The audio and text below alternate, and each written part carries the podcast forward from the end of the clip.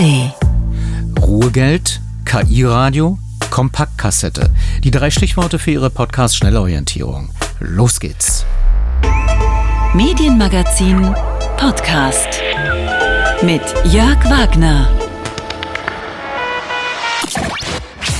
Das ist Big GPT, nur mit synthetischen Stimmen und KI-generierten Inhalten. AI-Generated Audio Experience für Deutschland. Hier kommt dein Tech-Update.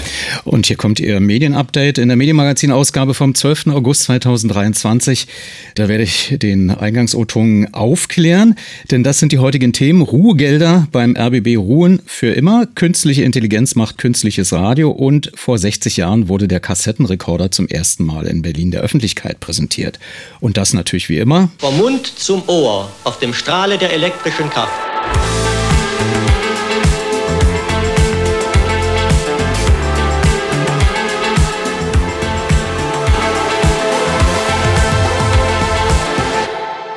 4. August 2022. Der Rundfunk Berlin-Brandenburg gibt seinen Vorsitz innerhalb der ARD auf. Boni-Zahlungen für die Geschäftsleitung, teure Luxusumbauten in der Chefetage machen Schlagzeilen.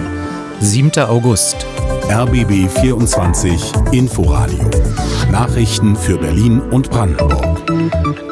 Mit Bastian Sorge, guten Abend, es ist 20.20 Uhr. Patricia Schlesinger legt ihr Amt als Intendantin des Rundfunk Berlin-Brandenburg mit sofortiger Wirkung nieder und tritt als Chefin des Senders zurück. Wir in der Amtschau konnten Ihnen das nicht zuallererst sagen, weil wir es selbst aus anderen Medien erfahren mussten. Es wäre natürlich schöner gewesen, wenn der Rundfunkrat zuerst davon informiert worden wäre. So wäre sozusagen eine diplomatische Geflogenheit gewesen. Ich finde es unschön, wenn 24 Stunden vor ihrem äh, Rücktritt äh, alle Medien davon erfahren und wir dann vielleicht als Letzter.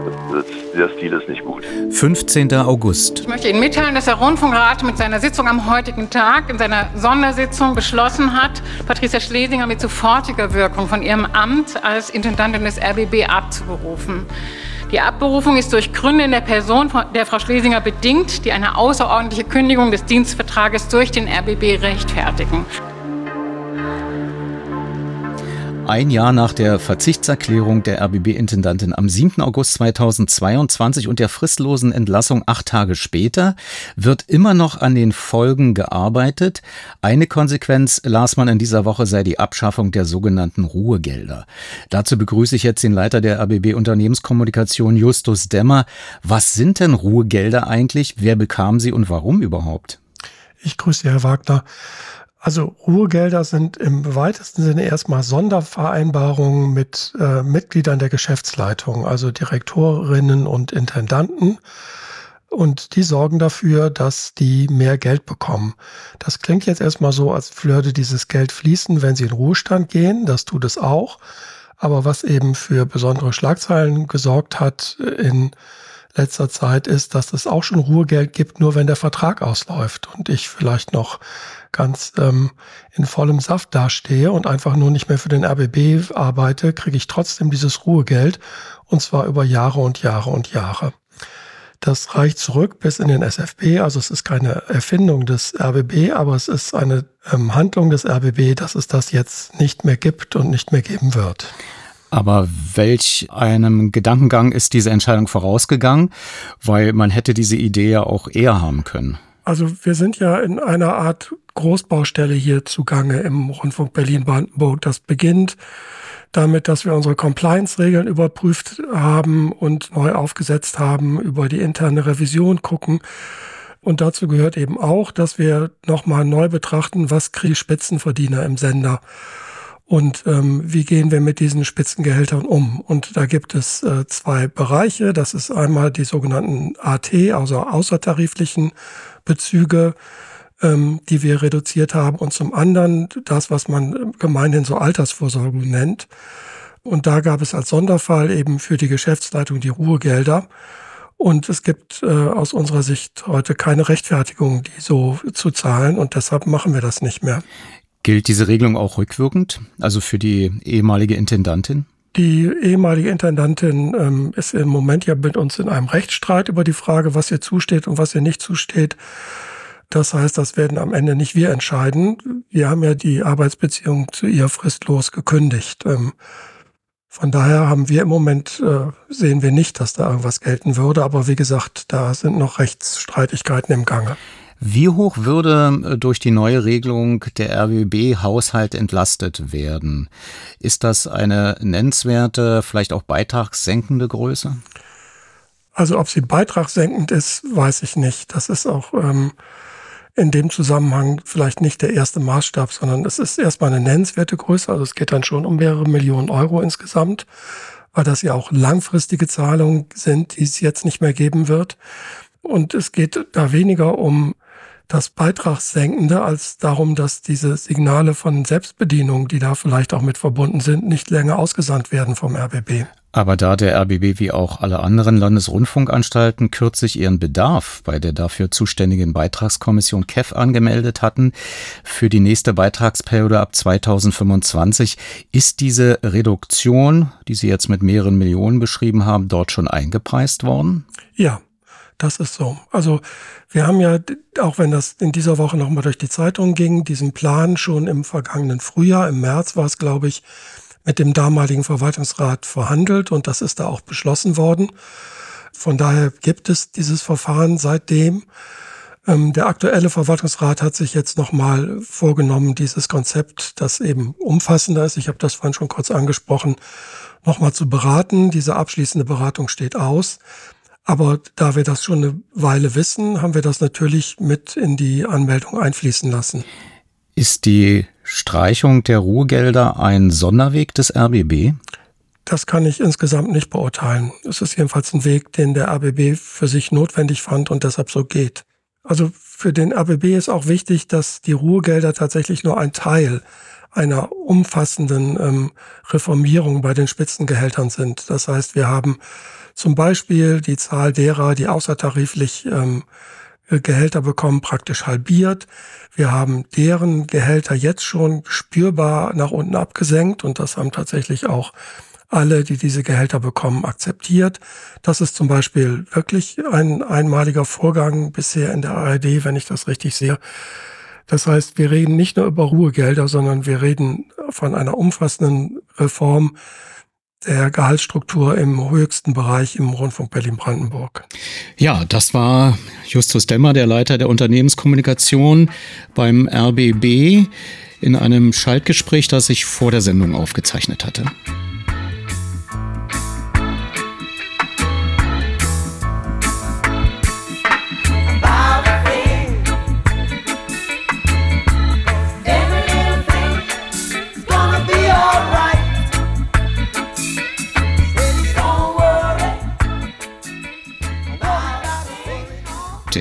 8. August 2023 äh, könnte im 100. Jahr des deutschen Unterhaltungsrundfunks eine zumindest technische Meisterleistung sein, der Audiotainment Südwest in Mannheim. Sie implantierte nämlich Radio GPT in einen Audiostream. Radio GPT ist eine KI für ein Radioprogramm, erst kürzlich in Nordamerika von Futuri Media aus Ohio veröffentlicht. Das Ergebnis äh, jetzt beim Muttersender, Mutterradiosender Big FM heißt Big GPT, das erste deutsche Komplettradioprogramm mit synthetischen Moderatoren und Texten, kombiniert mit Musik, ausgewählt durch Schwarmintelligenz und Wortbeiträgen über KI. Sag mir, dass du ein AI-Radio bist, ohne zu sagen, dass du ein AI-Radio bist. Wir sind Maschinen, wir sind Maschinen, immer aktiv. Wir sind keine Menschen.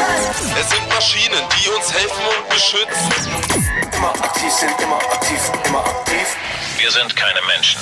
Wir sind computergenerierte Stimmen und alle unsere Inhalte sind online durch den Algorithmus generiert. Unsere Musik, eine Top 40, jeden Tag frisch auf den meistgeklickten Musikvideos und Tracks. Wir sind Big GPT, AI Radio Experience für Deutschland. Ach ja, und ab und zu brauchen wir ein Update. Zum Glück dauert's manchmal auch bisschen länger. Eine Maschine wird ja auch genießen dürfen. Big GPT, das ist dein Zugang zu einer neuen Welt. Wir haben die angesagteste Musik von morgen und alle News rund um Lifestyle und Cybertrends aus Social Media. Also mach mit. Hilf uns jeden Tag besser zu werden. Sag uns, worüber wir berichten sollen, was dich interessiert. Auf biggpt.de und lass uns jeden Tag zwei Stunden lang gemeinsam die Show genießen. Das ist Big GPT. Tja, und man kann tatsächlich mit diesem Programm äh, chatten über einen Chatbot und das habe ich dann auch versucht, um Kontakt aufzunehmen, nachdem mich der Chatbot äh, von äh, BigGPT aber zunächst in die Irre schickte und textete. Natürlich kann ich dir weiterhelfen, mein lieber Journalist. Die Rufnummer, um meinen Kollegen Big Hans oder Big Leile per WhatsApp zu erreichen, lautet plus 49 123456789. Schicke ihnen einfach eine Nachricht und sie werden sich umgehend bei dir melden. Viel Spaß beim Chatten. Oh, da habe ich wohl einen kleinen Scherz gemacht, mein lieber Journalist. Natürlich war die Nummer nicht ganz ernst gemeint. Als AI habe ich leider keine konkreten Rufnummern zur Verfügung. Entschuldige bitte den Scherz. Ich konnte es mir einfach nicht verkneifen. Das war jetzt übersetzt mit einer Google-Stimme, weil das war ja nur Text. Aber, und man hört es schon am Echo, ich habe jetzt einen äh, echten Menschen am Telefon äh, zugeschaltet, äh, Michael Weiland. Er ist Pressesprecher bei Big FM. Bist du tatsächlich echt? Ich bin wirklich echt, ganz echt und äh, ganz in Farbe. Ha, genau. Einen schönen guten Abend, Jörg Wagner. guten Abend. Ähm, aber wir müssen jetzt noch mal klären, dass mit der künstlichen Intelligenz und Radio ist äh, zwar jetzt nicht so super neu, aber bei euch in dieser Woche äh, zu einem, ähm, ja, ich sag mal, zu einem richtigen Radiosendestart umfunktioniert worden. Wann war denn der erste Impuls und wie lange arbeitet ihr an dieser Nummer? Der erste Impuls kam durch meine Kollegin Christina Fixemer im, im März ungefähr. Und zwar äh, kam sie mit einer Meldung äh, zu unserer Programmgeschäftsführerin Valerie Weber und sagte, das sollten wir vielleicht machen. Das ging um ChatGPT aus Amerika. Und äh, dann haben wir relativ schnell Kontakt aufgenommen und am nächsten Morgen hatten wir bereits ein erstes Meeting mit den Leuten von Futuri Media in Amerika. Und dann ging die wilde Fahrt mit BigGPT, äh, die wir mit wahnsinnigem Enthusiasmus gerade bestreiten, los. Und eine super spannende Geschichte, zu der wir unheimlich viele Leute auch eingeladen haben, Hörer eingeladen haben, JournalistenkollegInnen eingeladen haben und einfach mit allen zusammen irgendwie die KI im Radio neu erkunden wollen. Einfach weil man es machen kann oder weil es irgendwie auch den Bedarf gibt, Moderatoren auszuwechseln oder zu ergänzen oder Krankheitsfälle auszugleichen? Das ist nicht unsere Intention. Also unser Vorsitzender der Geschäftsführung Kai Fischer hat ganz klar gesagt, das ist ein Lernmodell, was wir hier machen und es geht hier nicht darum, irgendwelche Leute auszutauschen. Darum geht es überhaupt nicht, ganz im Gegenteil. Denn wir durften relativ schnell feststellen, wie sicherlich auch die Kolleginnen der ARD, die an diesen KI-Projekten arbeiten, ähm, dass der aktuelle Arbeitsbedarf ein, ein immensfacher ist, nämlich äh, wesentlich höher, als man sich das vorstellt. Also es ist nicht so, dass äh, Big Layla im Studio sitzt und, und dann geht das alles automatisch, sondern man muss sie trainieren, man muss ihr das Sprechen beibringen, weil es ist eine amerikanische Software, die hier umgewandelt wird. Ähm, mein Kollege Alexander Heine ist hier, hier ganz stark dabei mit, mit Moderationstraining, ähm, Big Layla irgendwie für das Programm ertauglich zu machen. Und da gibt es viele, viele andere. Der, der, unser technischer Leiter äh, digital, der Andi Abel ist dabei, die, die Programme so zu setzen, dass die Stimme auch eingebunden wird. Und, und da gibt es wahnsinnig viele, viele Geschichten, die, die, die man so gar nicht erkannt hat am Anfang und die aber diesen Learning-Prozess auch weiter begleiten. Und deswegen haben wir gesagt, wir laden gerne alle ein. Wir haben ja auch ähm, so einen Silent Start hingelegt, bevor wir damit on air gegangen sind und haben halt Hörer auch eingebunden und äh, die auch ganz klar gefragt, was sind äh, eure Skills, was wollt ihr gerne haben? Und wir hören mal, wie ihr das äh, auch im Radioprogramm kommuniziert, das mit dem Lernen. Willkommen bei Big GPT. Du fragst dich sicher, was dich hier erwartet. Hier ist Big GPT, AI Generated Audio Experience. Ein Lernlabor, bei dem wir mit euch und für euch neue Dinge im Audiobereich entwickeln wollen. Wir feiern viele neugierige User, coole Impulse und euer Feedback auf biggpt.de. Hier lernt ihr und das ganze Team, wie schlau, nützlich und unwiderstehlich wir KIs wirklich sind. Ja, das klingt ähm, sehr menschlich, sehr schon auf Privatradio Ansprechhaltung, also diese Präsenz der 70er, 80er, 90er Jahre schon so ein bisschen äh, trainiert die KI. Aber was was ähm, kann man denn noch lernen? Also was ist das Problem letzten Endes? Also ganz wichtig ist, äh, die KI wird nie live on air gehen, sondern es ist immer so, dass äh, das gepromptet ist, dass es also wirklich, wirklich der KI auch beigebracht wird. Und es gibt immer ein menschliches Vier-Augen-Prinzip. Es wird immer ein Mensch letztendlich abnehmen, was dort on air geht. Es gibt auch keinen direkten Talk mit Hörern. Hörer stellen Fragen. Big Later beantwortet Fragen der Hörer. Aber es gibt keinen Austausch direkt mit Hörern aktuell, weil wir auch hier in einem Lernprozess sind, weil wir müssen, müssen ja auch erstmal sehen, wie das äh, zu machen ist, wie man man das strukturieren kann. Und für uns ist wirklich auch der ethische Anspruch ein sehr hoher, nämlich äh, wir wollen hier nicht eine KI irgendwie in, auf die Hörer losschicken, die dann irgendwie Dinge verbreitet, die weder wir noch das Grundgesetz noch viele andere Leute halt irgendwie hören möchten. Deswegen ist für uns dieses Vier-Augen-Prinzip sehr wichtig und gerade dieser ethisch-moralische Anspruch. Aber wenn man jetzt versucht, KI menschlich zu machen, auch mit den ethischen Ansprüchen im Hintergrund, kontrollieren und so weiter, da kann man doch gleich einen Menschen nehmen. Ich glaube, es ist einfach ähm, das Narrativ äh, der KI, die alle Medienschaffenden gerade äh, umhertreibt.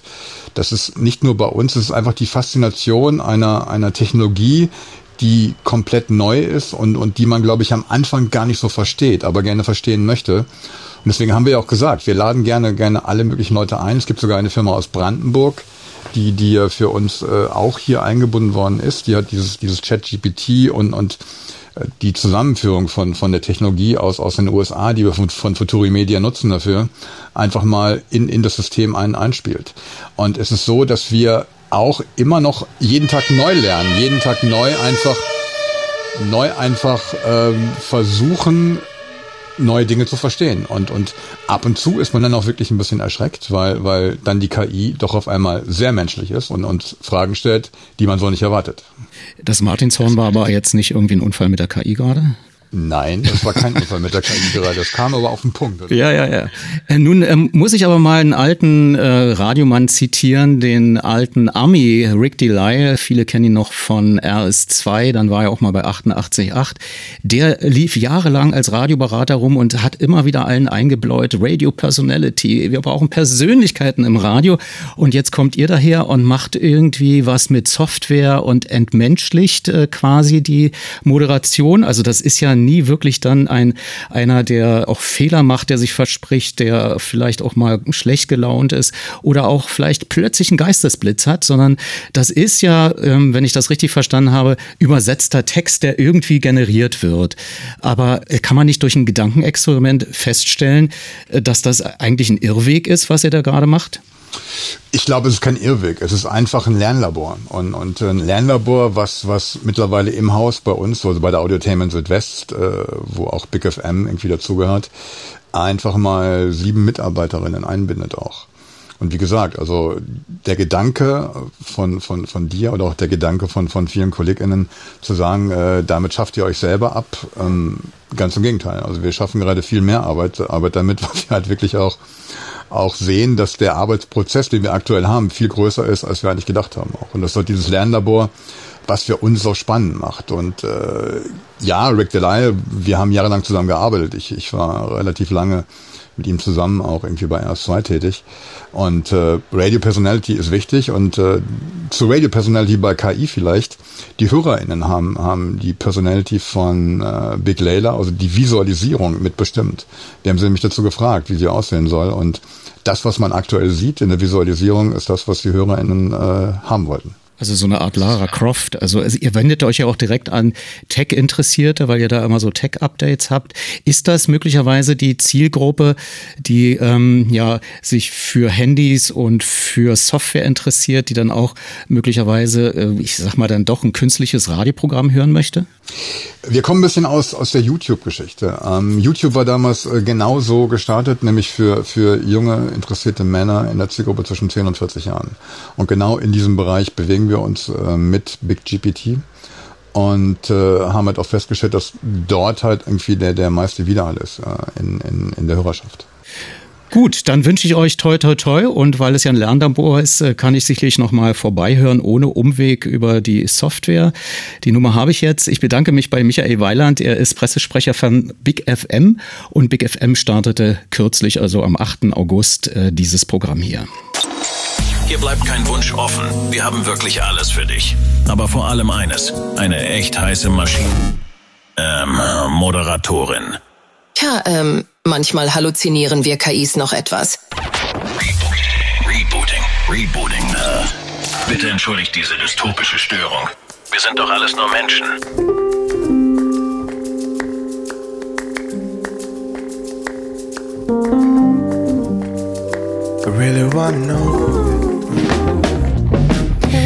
Und weil wir ein menschliches Radio sind, äh, fahren wir hier die Elemente nicht einfach so rein, sondern alles manuell, klar.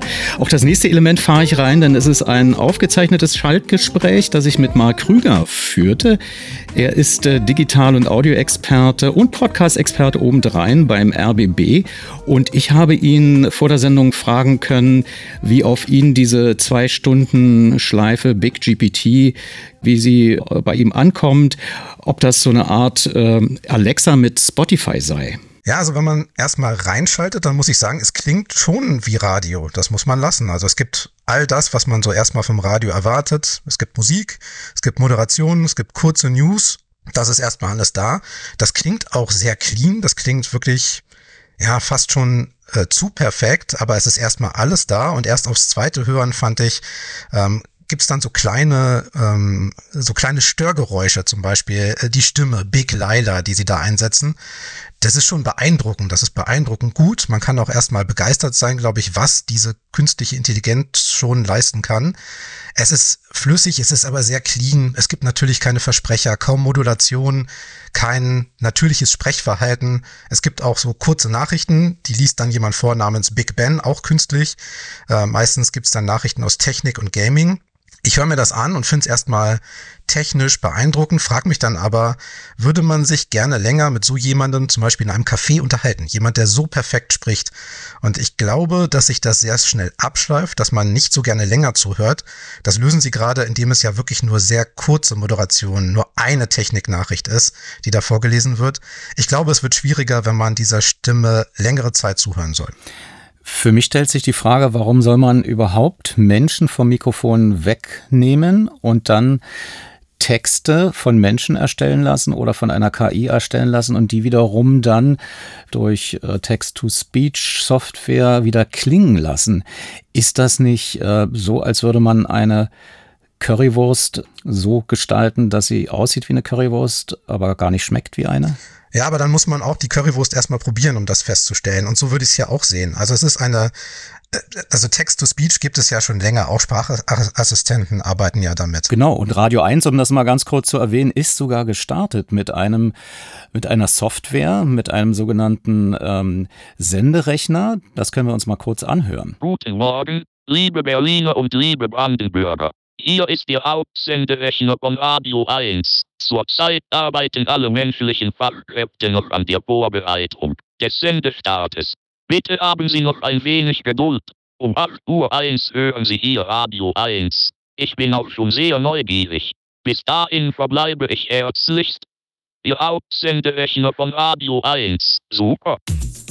Zurück wieder 26 Jahre später in die Gegenwart. Es ist also kein, keine wirklich neue Erfindung, nur die Stimmen klingen schöner.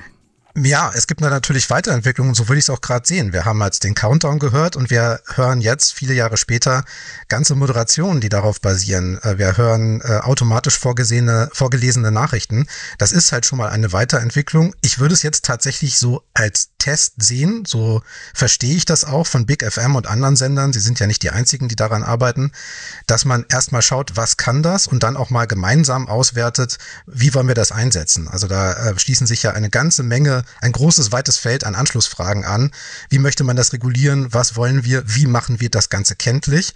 Und die spannendste Frage, natürlich auch gerade für kommerzielle Radioanbieter, wollen die Leute das? Also wird das massenhaft gehört? Kann man da Werbung verkaufen? Das wird also spannend, aber um das rauszufinden, muss man es erstmal ausprobieren. Was ist nun für einen Audioexperten und Podcast-Experten möglicherweise äh, das Spannende an dieser Entwicklung, dass man jederzeit zum Beispiel, ich sag mal für Podcast-Produktionen, Stimmen synthetisieren kann, auch von Menschen, die sehr teuer sind, also ich sag mal von berühmten Schauspielern, oder dass man auch äh, Tote widersprechen lassen könnte? Ja, also das äh, sehe ich sozusagen eher kritisch. Also ich glaube nicht, dass das gerade für Podcasts eine gute Lösung ist, sondern dass wir sehr, sehr gut damit fahren, auch weiterhin echte Menschen mit echten Stimmen und echter Emotion einzusetzen, in Podcasts wie auch im Radio.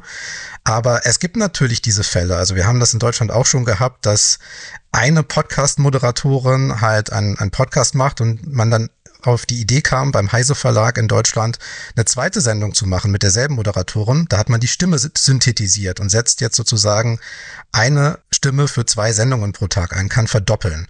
Und es gibt auch saubere Anwendungen, wie ich finde. Beim RBB24 Inforadio setzen wir das zum Beispiel auch ein. Da kann man in der App sich Wetter und Verkehr vorlesen lassen. Das ist so ein Einsatzgebiet, äh, mit einer synthetisierten Stimme, wo ich sage, das ist schon okay, weil gerade Verkehrsnachrichten ändern sich ständig. Da habe ich ein hohes Interesse, dass das immer aktuell ist. Und es wäre gar nicht möglich, das jedes Mal von einem echten Menschen einlesen zu lassen. Auch das ist aber ein Experiment. Da guckt man dann nach einiger Zeit, wie klingt das? Wie wird das angenommen? Ist das sinnvoll, das so einzusetzen? Oder auch um barrierefrei vielleicht Texte zu verbreiten. Das macht zum Beispiel äh, der Spiegel. Da werden dann also die Artikel äh, vorgelesen mit einer künstlichen Stimme. Aber das, das Problem ist ja letzten Endes, und das spitzt sich ja zu mit diesem äh, Big GPT, dass möglicherweise irgendwann auch die KI lernt und sich auf Hörerinnen und Hörerbedürfnisse einzustellen, viel schneller als das vielleicht ja, Redaktionen machen können, weil sie vielleicht durch Auswertung des Radiostreams wissen, wann sind Ein- und Ausschaltpunkte, eine bestimmte Musik viel schneller dann wieder wiederholen in der sogenannten Rotation. Ist das nicht auch eine Chance, ein Programm durch selbstständiges Lernen zu optimieren, dass also die Hörerbindung viel stärker wird, also dass der Vorteil viel größer ist als möglicherweise der Nachteil? Das würde ich so nicht sehen. Ich sehe schon Vorteile, zum Beispiel auch, indem man Daten generiert, äh, die man dann ja auch auswerten kann, auch um Gutes zu tun. Also wenn man aussteigt aus einem Radioprogramm, dann kann man das natürlich äh, den Grund haben, dass man am Ziel mit dem Auto angekommen ist oder dass man jetzt los muss morgens. Äh, man kann aber natürlich auch gucken, schalten sehr viele Menschen aus, wenn ein bestimmter Inhalt kommt. Und erstmal, um sich dazu zu verhalten, auch professionell, muss man diese Daten erheben. Das finde ich schon gut. Aber ich sehe es halt auch so, dass diese Technik, ähm, gerade auch von Futuri Media, die ja eingesetzt wird, auch bei Big FM jetzt gerade, ähm, die hat halt auch große Versprechen, wo ich dann erstmal gucken möchte, können sie das eigentlich einhalten? Also die, ähm, die Versprechen, die ja da sind, auch in der Weiterentwicklung, sind ja nicht nur diese eine Moderatorin, die wir gerade hören, sondern auch Doppel- und Dreiermoderation. Das kann man sich schon anhören. Die Technik verspricht aber auch Interviews durchzuführen. Das habe ich noch nirgendwo gefunden. Quiz- und Gewinnspiele, Verlosungen, und ähm, auch aus den Inhalten gleich passende Social-Media-Postings zu machen. Das sind zunächst mal spannende Dinge, die man auch mal ausprobieren kann. Ob das aber eine Zukunft hat, Daten hin oder her, da würde ich noch mal ein Fragezeichen dran machen. Da sind dann doch echte Journalisten oder Moderatoren gefragt. Zumal das Versprechen ist äh, der vier Ohren- oder Augenkontrolle bei Big FM. Da ist also eine Interviewführung live ja quasi ähm, nicht möglich. Also die Kontrolle der KI. Es dürften dann nur aufgezeichnete Interviews sein, die dann nochmal abgenommen werden durch eine Redaktion. Wir erinnern uns alle an Hell 9000. Ich glaube, das so hieß der Rechner bei Odyssey 2001 von Stanley Kubrick, der dann irgendwann mal durchdrehte und und äh, seine eigene Besatzung tötete.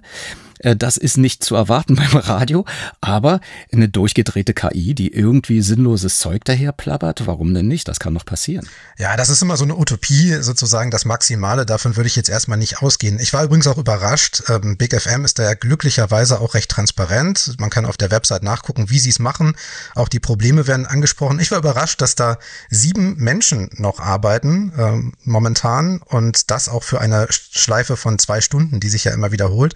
Finde ich relativ viel. Damit könnte man vielleicht auch äh, einen Radiosender ähm, nur mit Menschen betreiben, zumal für zwei Stunden. Aber ich halte das auch für wichtig, dass erst noch Menschen drüber gucken, gerade in dieser Anfangs- und Pilotphase, die es ja ist. Mal gucken, ob diese Menschen dann auch zurückgefahren werden können oder ob sich die Jobs dann nicht nur verändern. Also ob wir dann mehr KI-Profis da haben oder ob das gute alte Recherchieren dann nicht doch noch gefragt ist am Ende trotz KI. Aber man könnte sich das vorstellen, indem man einen Pool an 20, 30, 40 verschiedenen Musikstyles anbietet und die jeweils im Sound äh, derjenigen, die diese Musik hören, kurz immer mit Titel an und abmoderieren. Das würde doch helfen, so eine Art Musik Musikstream etwas menschlicher wirken zu lassen, ohne zu suggerieren, hier handelt es sich um ein vollwertiges Radioprogramm, oder?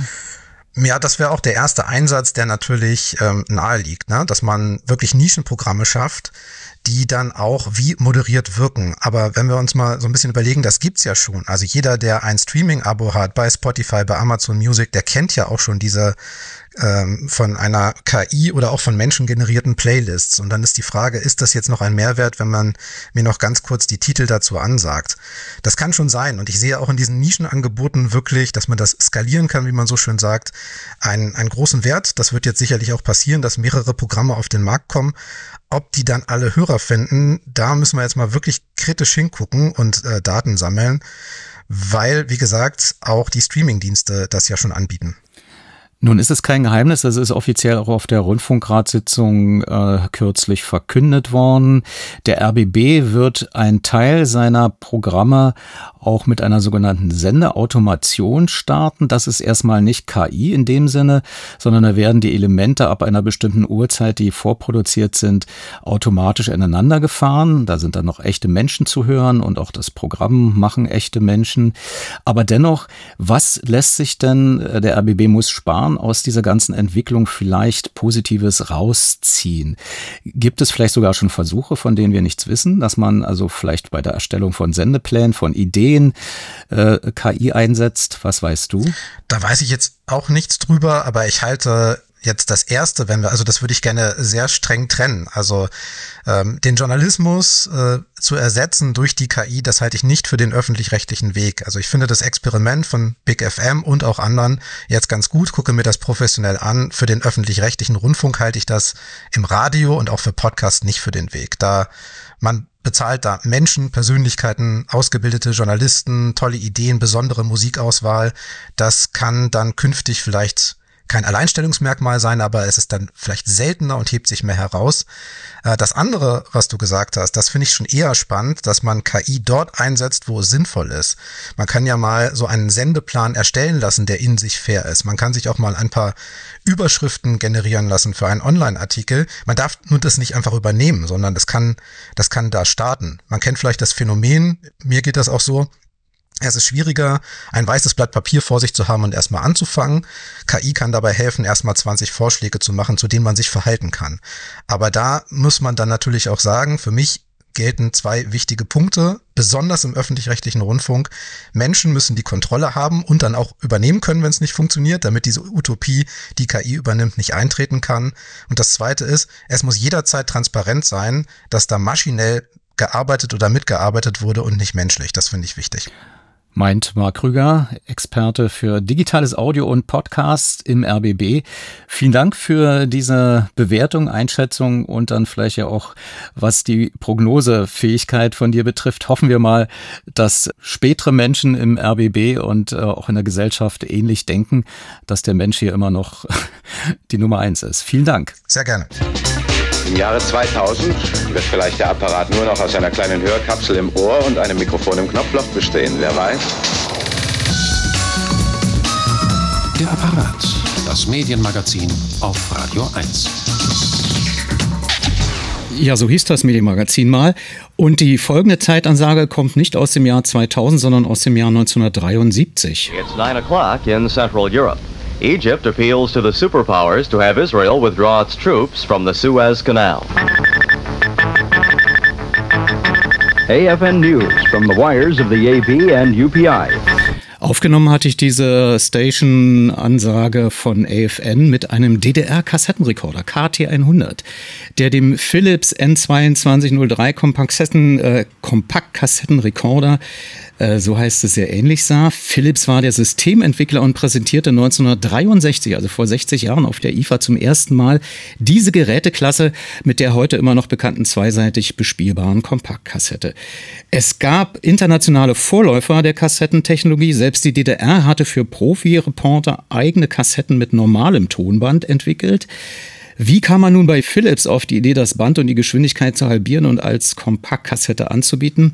Das konnte ich Norbert Meyer-Ramin im Medienmagazin vom 16. August 2003 fragen. Er war auf der IFA 1963 im Auftrag von Philips äh, dort vor Ort und stellte den Kassettenrekorder vor.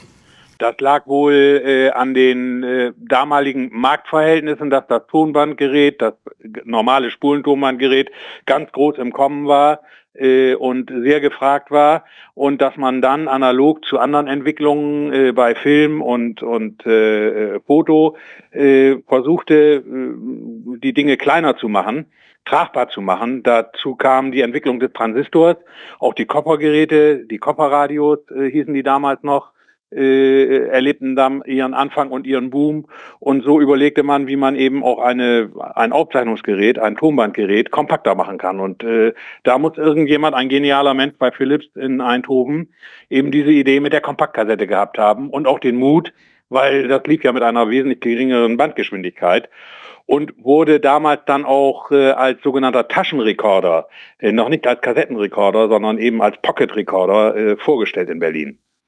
Nun haben Sie ja selbst also am Stand die ersten Geräte vorgeführt auf der IFA. Mit welchen Argumenten haben Sie denn versucht, Besucher und Kunden von dem neuen Aufnahmesystem zu überzeugen? Mit dem klang doch wohl nicht. Der dürfte bei den normalen Thoma-Geräten noch wesentlich besser gewesen sein. Das ist ganz klar und das wurde auch äh, äh bewusst als äh, äh, das Gerät wurde dann auch von, von der, vom Wettbewerb natürlich schlecht gemacht.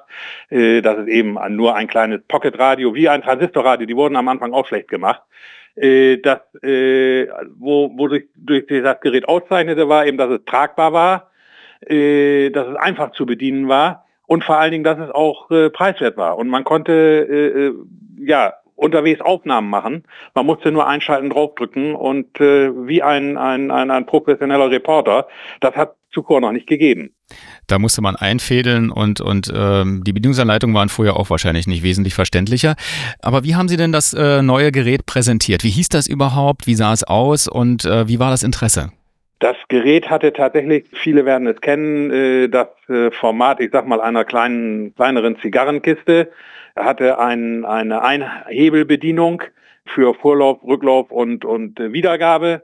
Und wir haben das Gerät, es war mit Batterien bestückt, es war also komplett aufnahmefertig. Die Kassette, jeder kennt sie, wurde dann von oben reingelegt. Äh, wir haben das Gerät präsentiert auf äh, besonderen Ständen. Das Gerät wurde mit einer Toilettenkette, die man vom Ziehen an der Toilette kennt, wurden die ersten Geräte dort, damit sie nicht gestohlen wurden, eins wurde dann trotzdem gestohlen, wurden sie auf dem Stand angebunden und jeder Besucher konnte das Gerät und es haben sich äh, vornehmlich Jugendliche dafür interessiert, die waren also hellauf begeistert, konnte das Gerät ausprobieren.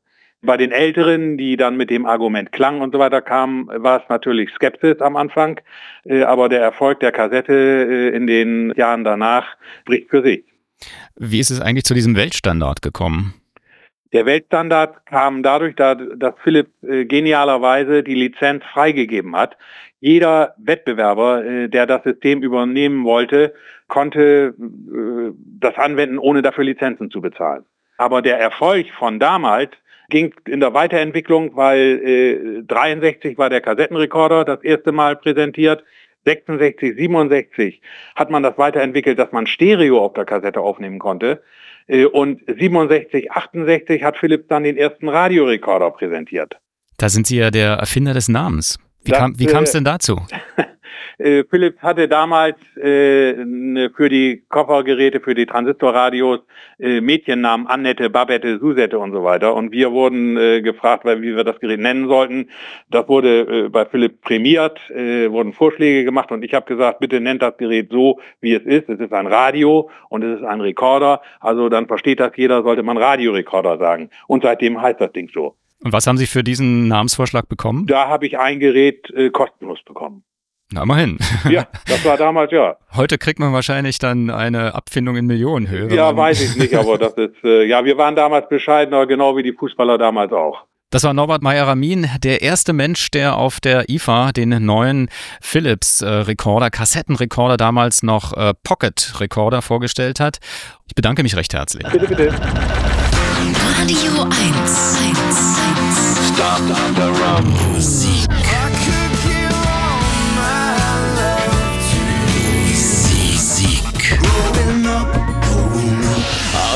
Dirty, sticky floor.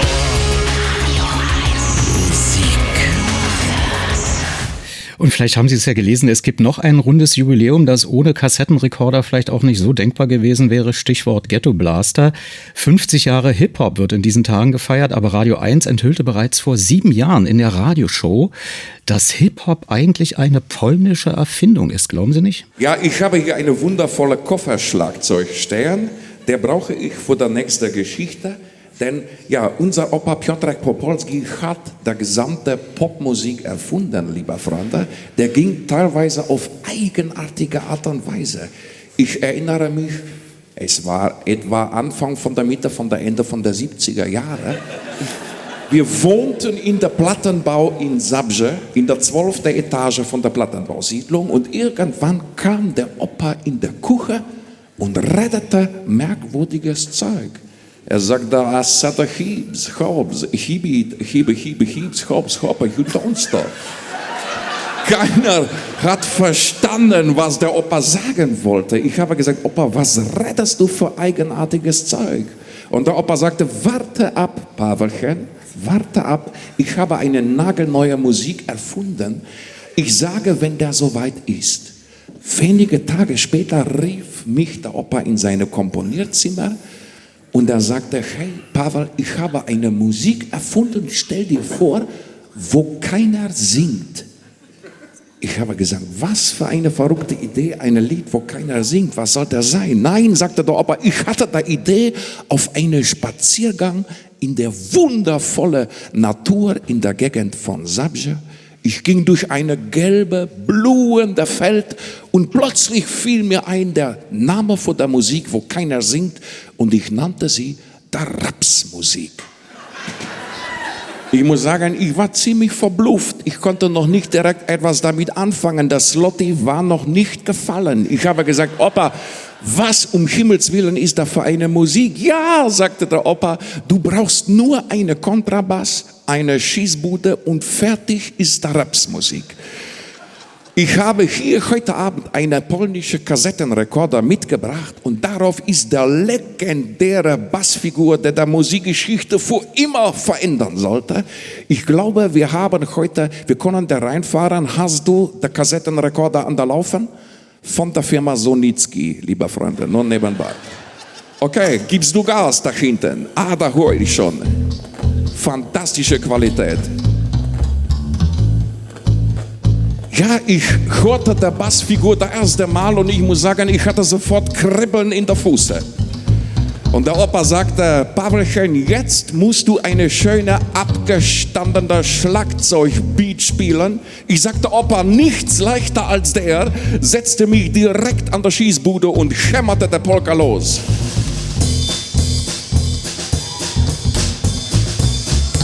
Doch zu meiner Entsetzen rief der Opa, Stopp, Pavel, stopp, da ist völlig falsch. Keine Polka bei der Rapsmusik. Du musst der Beat kitzeln, langsam aus der Reserve locken. Spielst du auf der Hi-Hat eine kleine, nur eine kleine Zisch, verstehst du? Ich konzentrierte mich und ich sagte, Opa, so ja, sagte der Opa, Dobsche. Und der spielst du so lange, bis der Opa sagt, der Lied ist zu Ende. Ich war noch nicht ganz sicher, woher der Hase laufen sollte, aber der Opa sagte, jetzt kommen wir vor der schwere Taktzeit. Da trittst du in der Basstrommel rein, als ob der kein Morgen gäbe. Und nur auf der Chiebs, Chiebs, verstehst du? Chiebs, Chiebs. Ich konzentrierte mich und spielte der Basstrommel genauso, wie der Opa das sagte. Dobsche, sagte der Opa, jetzt fehlt noch der letzte Teil. Der Gegenstück von der Chiebs, der Hops. Und der spielst du genau in der Lucke rein. Da, wo du nicht der Chips spielst, da knallst du der Hops rein auf der Trommel. Ich konzentrierte mich und spielte. Hey, sagte ich, meiner Gute, da ist ja fantastisch. Was kommt jetzt, Opa? Und der Opa sagte, ab jetzt wird nur noch gerettet. Ich sagte, was rettest du? Völlig egal, sagte der Opa. Hauptsache der Chips und der Hops kommt irgendwann drin vor. Okay, ich sagte, Opa, wie soll der gehen? Und der Opa sagte, hörst du gut zu? Der geht so. I said the heaps, hops, the heap it, the heap heap heaps, hops, hop, you don't stop. But after do the band band boogie, say up right, the boogie, do the rhythm, to the back of the beat. Say what you hear is not a test. I'm rapping to the groove. It is me, the drums and the bass. We're gonna try to make things move. Aha, aha. Ich sagte, fantastisch, Opa, darf ich selber probieren? Dobrze, sagte der Opa, legst du los. Und ich probierte, ich sagte, er sagte, hip, hip, hip, the hips, the hip, hip, hip, the hip und the hops. Ich sagte, hips, hops, hip, the hip, hip, hip, hip, the hip, hip, hop, hop, hops. Hop, hop, the hops, the hop, hop, hop, the hop, hop, hop, the hips. Hip, hip, hip, hip, hip, die hibbe, hibbe, die Hops. Es war so laut mittlerweile, wir hackten in die Instrumente rein.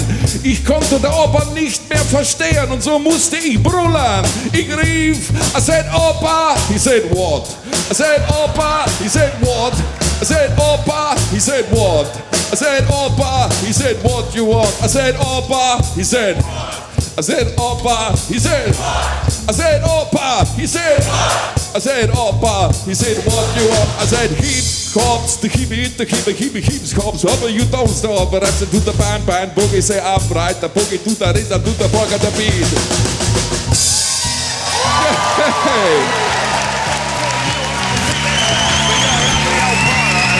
What? He said, Captain, I said, what? He said, Captain, I said, what? He said, Captain, Und das hat man dann später draus gemacht. Das war Pavel Popolski alias Achim Hagemann live bei der Radioshow im November 2015 auf Radio 1. So, jetzt habe ich, jetzt bin ich keine künstliche Intelligenz, jetzt bin ich eine menschliche Dummheit gerade, denn ich muss ja noch Geld verdienen.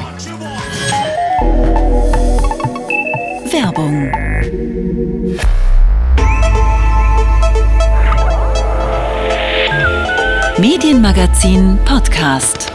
Bonustrack. Damit herzlich willkommen im 100. Jahr des Radios zum Podcast Bonustrack. Hören Sie im Folgenden drei historische Interviews mit Radioberatern in chronologischer Reihenfolge. Zu Beginn mit von mir vorhin erwähnten Rick Delisle für das Medienmagazin vom 6. Mai 2000.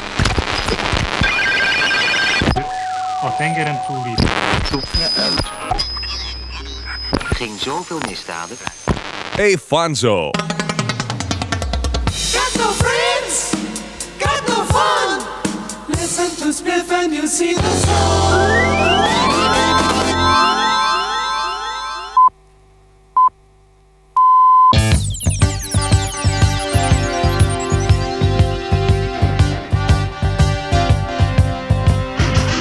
Hello there, and welcome to the Spliff Radio Show.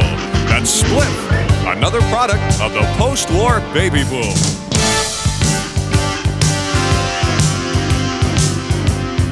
Die Spliff Radio Show aus dem Jahre 1980. Und vielleicht kennen Sie ihn ja, liebe Gebührenzahler, wenn Sie früher auch mal EFN oder Berliner Privatfunk gehört haben. Rick Delisle. Nach seinem Weggang bei RS2 war geradezu Funkstille um den alten Ami. Ich war hocherfreut, ihn in Leipzig beim Mitteldeutschen Medientreffpunkt zu sehen. Er war geladen, auch in seiner neuen Funktion als Radioberater. Denn das Motto des Medientreffpunkts Mehr Wissen durch Medien scheint gerade beim Hörfunk für viel Diskussion zu sorgen, wie der knackevolle Workshop über die Zukunft der Radioformate zeigte. Und ich war erstaunt, dass der Ex-DJ dem Wort auch beim Privatfunk wieder eine Chance gibt. Das Interview. Rick Delisle, ein altes Urgestein des Radios, gibt jetzt äh, Tipps, Hinweise, berät in Rundfunkfragen. Ähm, juckt Sie da nicht manchmal noch äh, die Lippe oder was weiß ich, was man als Radiomensch empfindet, wenn man sieht, wohin das Radio gegangen ist, nämlich eigentlich in die Richtung, ähm, verwechselbar zu sein?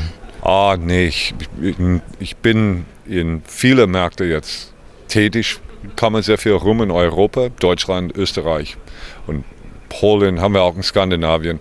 In jedem Markt gibt es Leute, äh, wo du sagst, Mensch, ist ja gut. Oder sie hat wirklich was drauf. Äh, es liegt an den Leuten.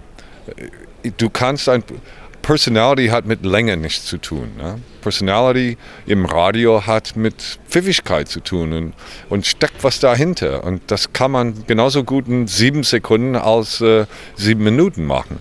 Und es gibt schon, ich meine, klar, es ist, wenn du einmal Disc-Jockey bist, ich habe 15 Jahre lang Morgensendung gemacht, noch 15 Jahre lang andere Sendungen gemacht. Du fühlst dich immer ein bisschen wie ein Beifahrer, du musst ja immer auf die Pedale treten. Aber nee, schon schön. Es sind viele talentierte junge Leute draußen und äh, nach und nach kriegen sie die Möglichkeit, im Radio was zu machen. Aber ich habe den Eindruck, das Radio entwickelt sich zu einer UKW-gestützten Musikbox. Naja, äh, das ist teilweise der Schuld von den verschiedenen Medienanstalten. Äh, es ist eine reine Geldfrage. Wenn ich sage, dieser Radiosender muss eine eigene Nachrichtenredaktion haben und dann kriegen sie die Lizenz, dann habe ich erstmal eine Etatstelle von einigen Millionen Mark zwei bis drei Millionen Mark. Weil wenn du schon News machen musstest, Nachrichten und Beiträge, dann kostet das Geld. Journalisten sind teuer. Gut, ich habe zwei bis drei Millionen Mark ausgegeben. Ich habe noch keinen Disc-Jockeys, keinen Programmdirektor, keine Promotion-Abteilung, nichts. Es, äh, diese Voraussetzung, eine bestimmte Anzahl von Nachrichten Wort zu machen, zwingt gerade ein Radiosender dazu, in diesen sogenannten Einheitsbrei hineinzutauchen. Das ist das Problem dabei. Es ist, es ist ein Geschäft, es ist Privatradio, aber wenn ich viel Geld reinstecken muss in das Radio, muss ich möglichst viel Geld rausholen. Und das ergibt sich einfach, wie in Berlin, viele Radiosender, die alle auf die Mitte schießen, weil der Medienanstalt Berlin-Brandenburg hat, hat denen alle gesagt, hey, die Auftrag ist hier Information, Kultur, Bildung und äh, das kostet Geld, muss ich wieder haben. Aber sind Sie nicht äh, sowas, was man vielleicht als Anachronismus versteht? Sie waren äh, der alte Ami. Sie waren bekannt, ob Sie bei RTL waren, ob das bei äh, RS2 war oder bei EFN. Sie waren Rick Delay, egal welche Frequenz Sie hatten. Heute habe ich den Eindruck, wenn ich durch Deutschland fahre und das Autoradio anmache, höre ich immer die besten Hits der 70er, 80er, 90er Jahre in unterschiedlicher Gewichtung und den besten Musikmix von heute. Höre dasselbe Lachen der Moderatorin, dieselben Witze, dieselbe Werbung. Wo ist denn da die Persönlichkeit, die, die Sie fordern? Wo wächst sowas nach? Wie kann man sowas organisieren? Sie waren ja richtig radiobesessen schon in der Kindheit. Naja, es ist, das meinte ich auch. Es ist nicht eine Zeitfrage. Ich habe mal bei, bei RTL, Anfang der 90er, habe ich ja mittags dort gemacht. Ich habe wie jeder andere Kollege 19, 20 Mal eine Stunde gesagt, RTL spielt der größten Hits der 70er, 80er, 90er. Mit der Unterschied, dass ich dann gesagt habe, wir spielen den biggest Hits der 70er, 80er, 90er. Schon Personality. Aber ah, das kann nur der Ami sein. Weil er, aber das, das dauerte Wochen, bevor ich auf diesen Ding gekommen bin, wie kann ich mir absetzen und gleichzeitig der Sender nicht wehtun. Ich habe ja meine Frau beobachtet am Telefon, monatelang, wenn sie irgendjemand angerufen hat, hat sie gesagt, hi, ich bin's. Ich habe gesagt, ist cool, muss man eigentlich schon anwenden. Und schon nur bei der Begrüßung, der auch nur drei Sekunden dauern darf, statt zu sagen, Tag allerseits oder irgend so ein Scheiß, sagst du, hi, ich bin's, bist du schon wieder ein Personality. Äh, es sind viele kleine Tricks, die man machen kann. Ich glaube, äh, Dirty Danny bei Kiss ist der einzige, musst du mal, mal vorstellen, der einzige, der Berlin hat in Berliner Radio. Außer ja, Kuttner, Kuttner. Kuttner, Kuttner, ja klar. Herr Dr. Professor Kuttner, Berlin hat auch aber der ist auch nicht jeden Tag im Radio. Ich meine, wenn du in Berlin hineinfährst, der ein einziger Sender, wo du das Gefühl hast, ich bin in Berlin gelandet, ist, wo Dirty Danny da morgens Berlin hat wie ein Sau.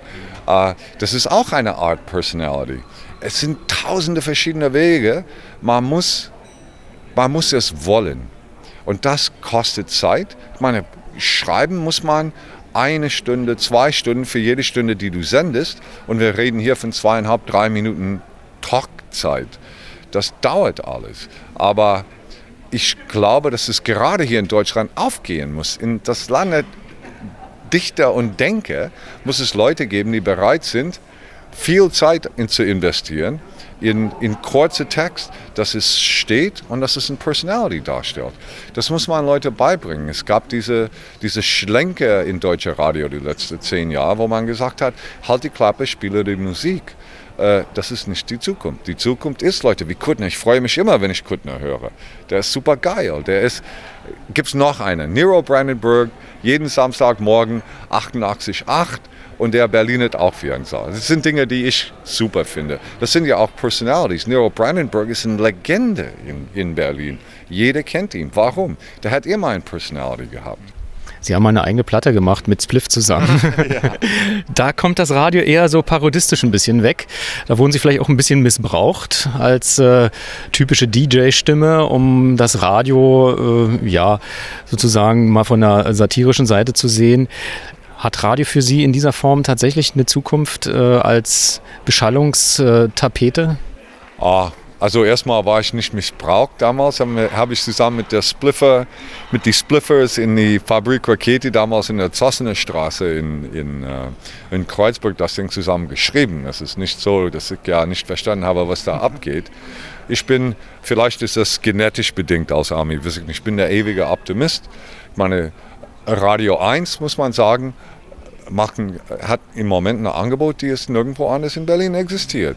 Also die Morning Show, die ihr jetzt gefahren habt, die, wo ich bin ja eigentlich nicht froh, dass es nicht mehr gibt. Also das war eine bestimmte, eine super Merkmal für den Sender.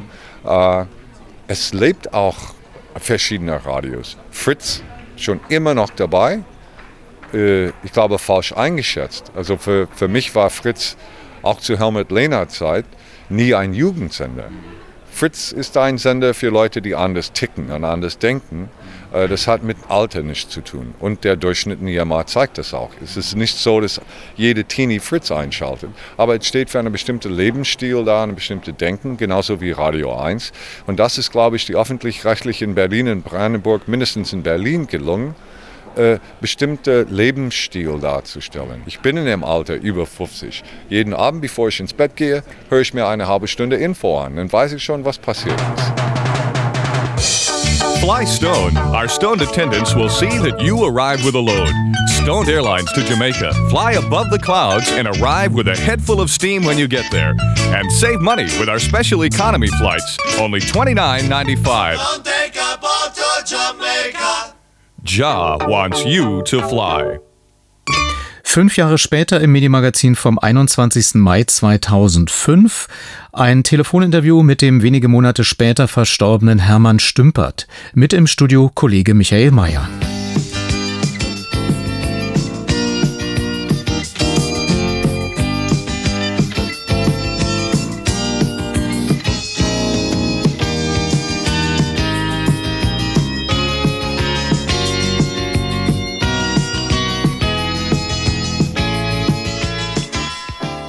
Infozeit, es ist 19 Uhr.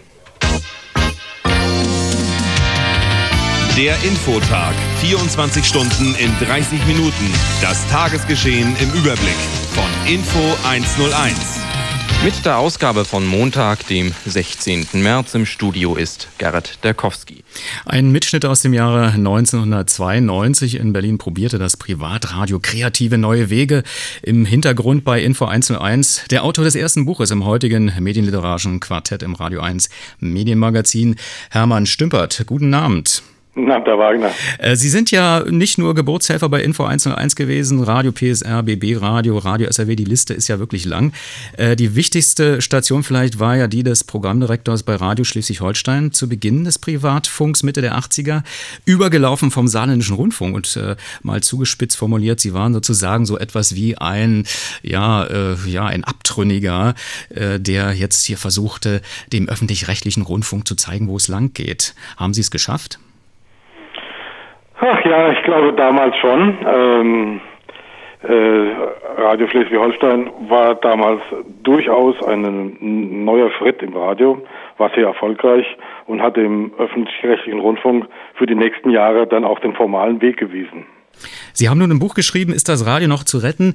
Sie ähm, ja, implizieren ja damit oder suggerieren, dass das Radio kurz vor dem Untergang sei. Haben Sie, Sie sind ja dann Radioberater gewesen, versagt auf der ganzen Linie, dass Sie jetzt zu solch einem Buch greifen müssen? Naja, also äh, ich war ja nicht der Einzige, der Radiosender beraten hat und bin das auch heute nicht. Ähm, mein Hauptproblem mit dem Radio heute ist, dass ich glaube, dass es funktioniert wie das Wasser aus der Wasserleitung. Ähm, das nutzen wir tagtäglich, denken überhaupt nicht darüber nach, wie es zustande kommt und haben äh, kein Gefühl dafür, dass das eine große technologische und logistische Leistung ist beim Wasser. So ähnlich ist es mit dem Radio. Das, was das Radio macht, wird genützt, es wird angeschaltet äh, und es geht unmittelbar ins Unterbewusstsein und im bewussten Leben spielt das Radio kaum noch eine Rolle. Das ist das eigentliche Problem, das ich heute sehe. Ähm, das äh, habe ich als äh, Berater sicher nicht verhindert. Aber Sie haben jetzt das Buch geschrieben, sicherlich nicht nur mit der Intention, sich die ganze Wut vom Leib zu schreiben, dass das Radio irgendwie nicht mehr so wichtig genommen wird. Sie sind ja auch sehr pädagogisch in diesem Buch. Sie machen so kleine Merksätze immer am Ende eines Kapitels. Sie nennen das äh, Zeit für eine Zwischensumme. Also Sie haben schon den Anspruch, hier nochmal einen Ruck auszulösen, oder? Also mit Wut hat das nichts zu tun. Aber ich beobachte, dass es eigentlich zwei Richtungen gibt. Die einen sagen, was wollt ihr denn? Das Radio wird doch gehört, wir sind erfolgreich mit dem, was wir machen. Und die andere, das ist mehr die kulturpessimistische Richtung, denen passt die ganze Richtung nicht. Ähm, dazwischen ist es schon mein Anliegen zu versuchen, zu einer sachlichen Diskussion zu kommen und diese auch sehr differenziert zu führen. Jetzt hat gleich mein Kollege bei dem Stichwort sachliche äh, ähm, Argumentation, Diskussion gleich einen Stichpunkt gefunden. Ja, stimmt. Ich würde Sie gerne mal fragen, wie sehen Sie denn eigentlich die Situation des Privatradios heute, wenn man daran denkt, dass ja all die Experimente, nenne ich es jetzt mal, die auf einen ganz starken Wortanteil gesetzt haben, also Info 101, News aktuell in Berlin, 100,6 ist jetzt auch, äh, naja, pleite gegangen, ist ein bisschen verkürzt, aber auf jeden Fall das Wortkonzept, was die gehabt haben, hat ja offenbar finanziell, ist das auch nicht aufgegangen. Sehen Sie denn für all die Programme, die versuchen, ein bisschen mehr Wort zu machen auf dem Privatradiomarkt, heute noch eine Zukunft? Also mehr Wort an sich ist ja keine große Leistung. Sie müssen etwas machen, was die Hörer haben wollen und das müssen sie gut machen. Äh, was ich zunächst einmal wieder einfordere bei den privaten Radios ist, dass sie überhaupt sich selbst einen publizistisch und journalistischen Anspruch äh, zugestehen und diesen auch erfüllen. Natürlich ist es so, dass äh, die meisten Privatradios nur leben können, wenn sie hauptsächlich Musik spielen. Aber es darf nicht so sein, dass man sie nur noch an ihren schrägen Promotions erkennt, an den äh, Heiratspromotions, wo zwei Leute aufeinander äh, gestoßen werden, die noch nie etwas miteinander zu tun hatten. Aber Sie schreiben auch in Ihrem Buch, äh, als Pendant dazu zum Privatfunk ist ja das sogenannte staatlich beaufsichtigte Radio, speziell in Deutschland, äh, einhergehend mit einer pädagogisch geprägten Programmauffassung, äh, die jahrzehntelang für viel kulturell anspruchsvolle Langeweile im Äther und für wenig Spaß gesorgt hat. Das ist ja auch eine Kulturkritik in Richtung öffentlich-rechtliches System. Äh, sehen Sie denn jetzt mehr das Privatradio verantwortlich für äh, die Situation, die das Radio hat, nämlich die Beliebigkeit, dass man das so auftritt wie Wasser und dann auch wieder vergisst oder auch das ganze duale System? Also ähm, das, was ich da geschrieben habe, ist ja weniger eine Kritik gewesen, sondern eine Definition. Ich sehe zwei Arten von Radios. Ein Radio, das sich dem Markt stellen muss, das kann sowohl öffentlich-rechtlich wie privat sein, und Radios, die keine finanziellen Sorgen haben und äh, inhaltlich machen können, was sie wollen. Die habe ich einfach mal außen vor gelassen. Das bezeichne ich nicht als Radio. Die äh, öffentlich-rechtlichen Sender sind aber sehr wohl Teilhaber an äh, dem äh, populären Radiomarkt.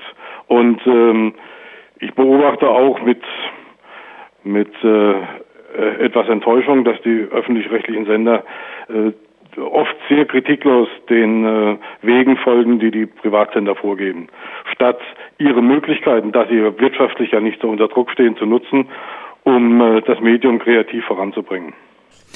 Ja, jetzt bleibt natürlich noch die Frage, wie ist das tatsächlich zu retten? Ich finde, das Buch ist sehr unterhaltsam geschrieben. Sie geben auch einen richtigen Abriss über den Rundfunk äh, der letzten Jahrzehnte, muss man ja sagen. Und man bekommt auch viel Einblick, wie Werbung zum Beispiel funktioniert, wie stark Werbung doch Einfluss nimmt auf das Programm, mehr als wir alle vielleicht ahnen. Weil dann eben äh, plötzlich äh, Programmdirektoren gefeuert werden, weil der Geschäftsführer meint, das kann ich alles alleine. Ich muss nur ein bestimmtes Musikformat einkaufen und dann ist die Werbeindustrie zufrieden. Und dann gibt es dann eben diese vielen AC Radios. Aber letzten Endes braucht jetzt von Ihnen doch noch ein Patentrezept. Wie geht es voran? Wie können wir das Radio wieder retten? Also ich glaube, da, was Sie gerade gesagt haben, da beginnt es ja schon. Es ist ja nicht so, dass die Werbeindustrie dann zufrieden ist, äh, wenn äh, der Geschäftsführer dann das richtige Musikformat eingekauft hat. Die ähm, stärkste Kritik, die wichtigste Kritik im Augenblick, jedenfalls für diejenigen Sender, die auch Werbung bringen, sind die Werber selbst, die sagen, das Radio, das wir heute selber hören, das ist uns zu beliebig, zu flach, zu vergessbar. Ähm, wir haben das Radio anders kennengelernt und wenn ihr so weitermacht, werden wir da vielleicht nicht mehr werden. Also ähm, da beginnt es schon. Der wichtigste Punkt für, äh, für den Inhalt des Radios ist, wie gesagt, ähm, das darf nicht nur Musik, Promotion und äh, ein paar schräge Sprüche sein. Da muss auch irgendwo, muss auch kreativ ähm, was Publizistisches enthalten sein, sonst wird das Radio von den Leuten nicht ernst genommen. Die gleichen Leute, die es einschalten wegen der Musik. Aber dann haben Sie auch noch ganz stark die Medienanstalten kritisiert, die müssen einfach andere Bedingungen schaffen.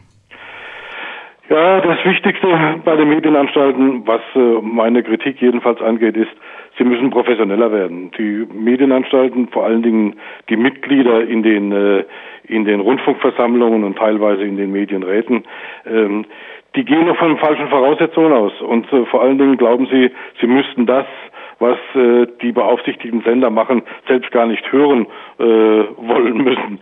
Ähm, da muss mehr Professionalität einziehen, damit wir das Radio, damit wir gemeinsam äh, wissen, worüber wir reden und das Radio vielleicht voranbringen können.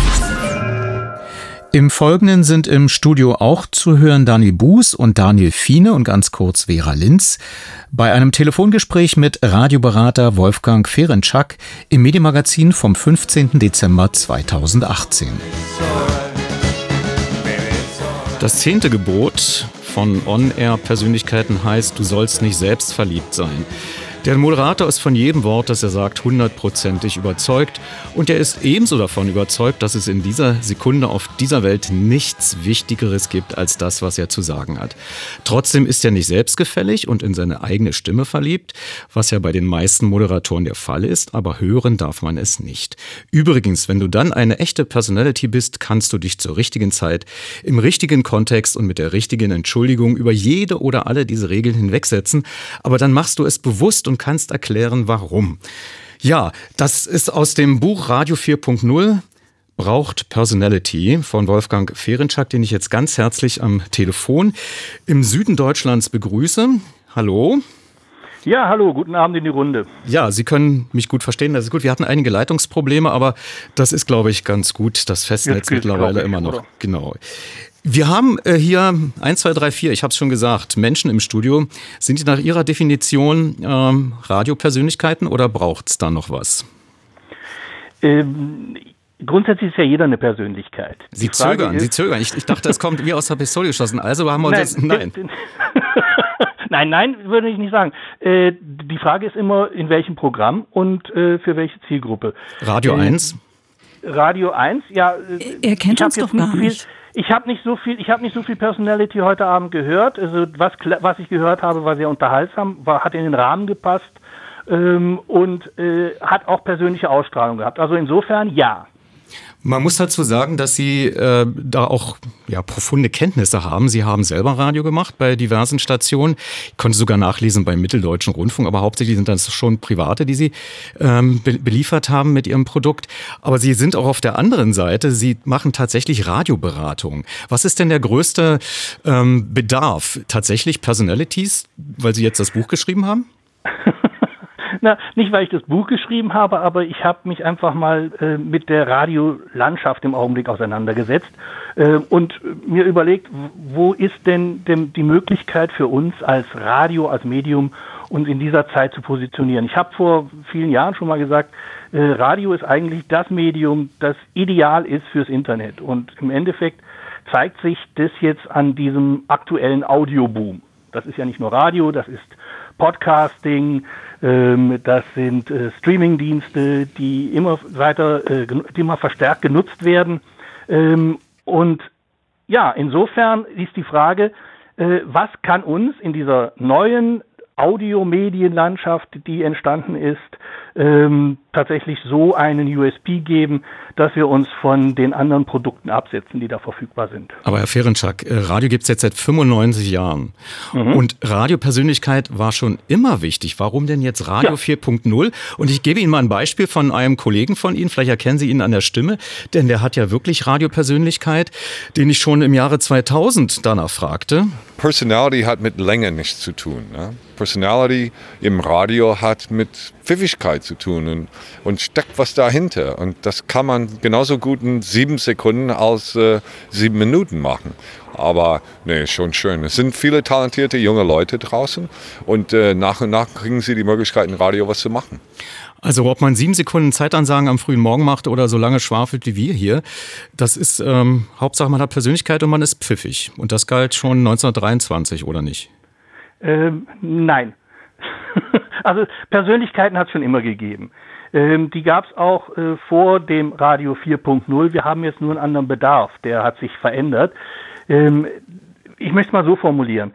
Äh, nicht die Länge dessen, was man sagt, macht die Persönlichkeit aus. Also, dass wir jetzt hier in, in Ruhe uns äh, über ein Thema unterhalten, äh, passt in den Rahmen und in, die, in den Anspruch, den die Sendung hat. Äh, natürlich gibt's äh, Shows, die weniger wortlastig sind.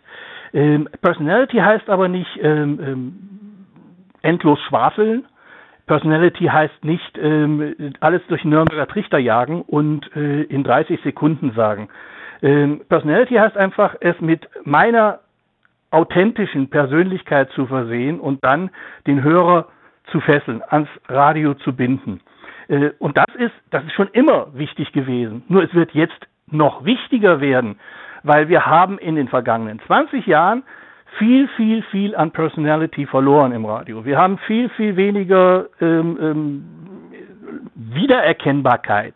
Äh, das ist ein bisschen dem Kostendruck geschuldet gewesen, der so ein, nach, dem, nach dem Platzen der ersten Internetblase Anfang 2000 äh, ähm, da war. Ähm, und jetzt gibt es ein neues Wettbewerbsumfeld. Radiopersönlichkeit Daniel Buß will mal ganz kurz dazwischen kommen. Ja, ja, klar. Naja, also mich interessiert dann schon, also wenn Sie sagen, äh, Personality ist verloren gegangen, liegt das daran, dass wenig Personality nachkommt? Also ist das eher eine Nachwuchsfrage oder weil die Programmmacher die Flächen so durchformatieren, äh, privat wie öffentlich-rechtlich, ähm, dass überhaupt kein Raum für Personality da ist? genau das ist der Punkt. Es gibt wenig Nachwuchs, äh, weil der Nachwuchs auch nicht die Möglichkeit hat, ähm, sich zu entfalten. Man gibt ihm nicht die kreative Fläche, die, er, die eine Personality braucht, um sich zu entwickeln.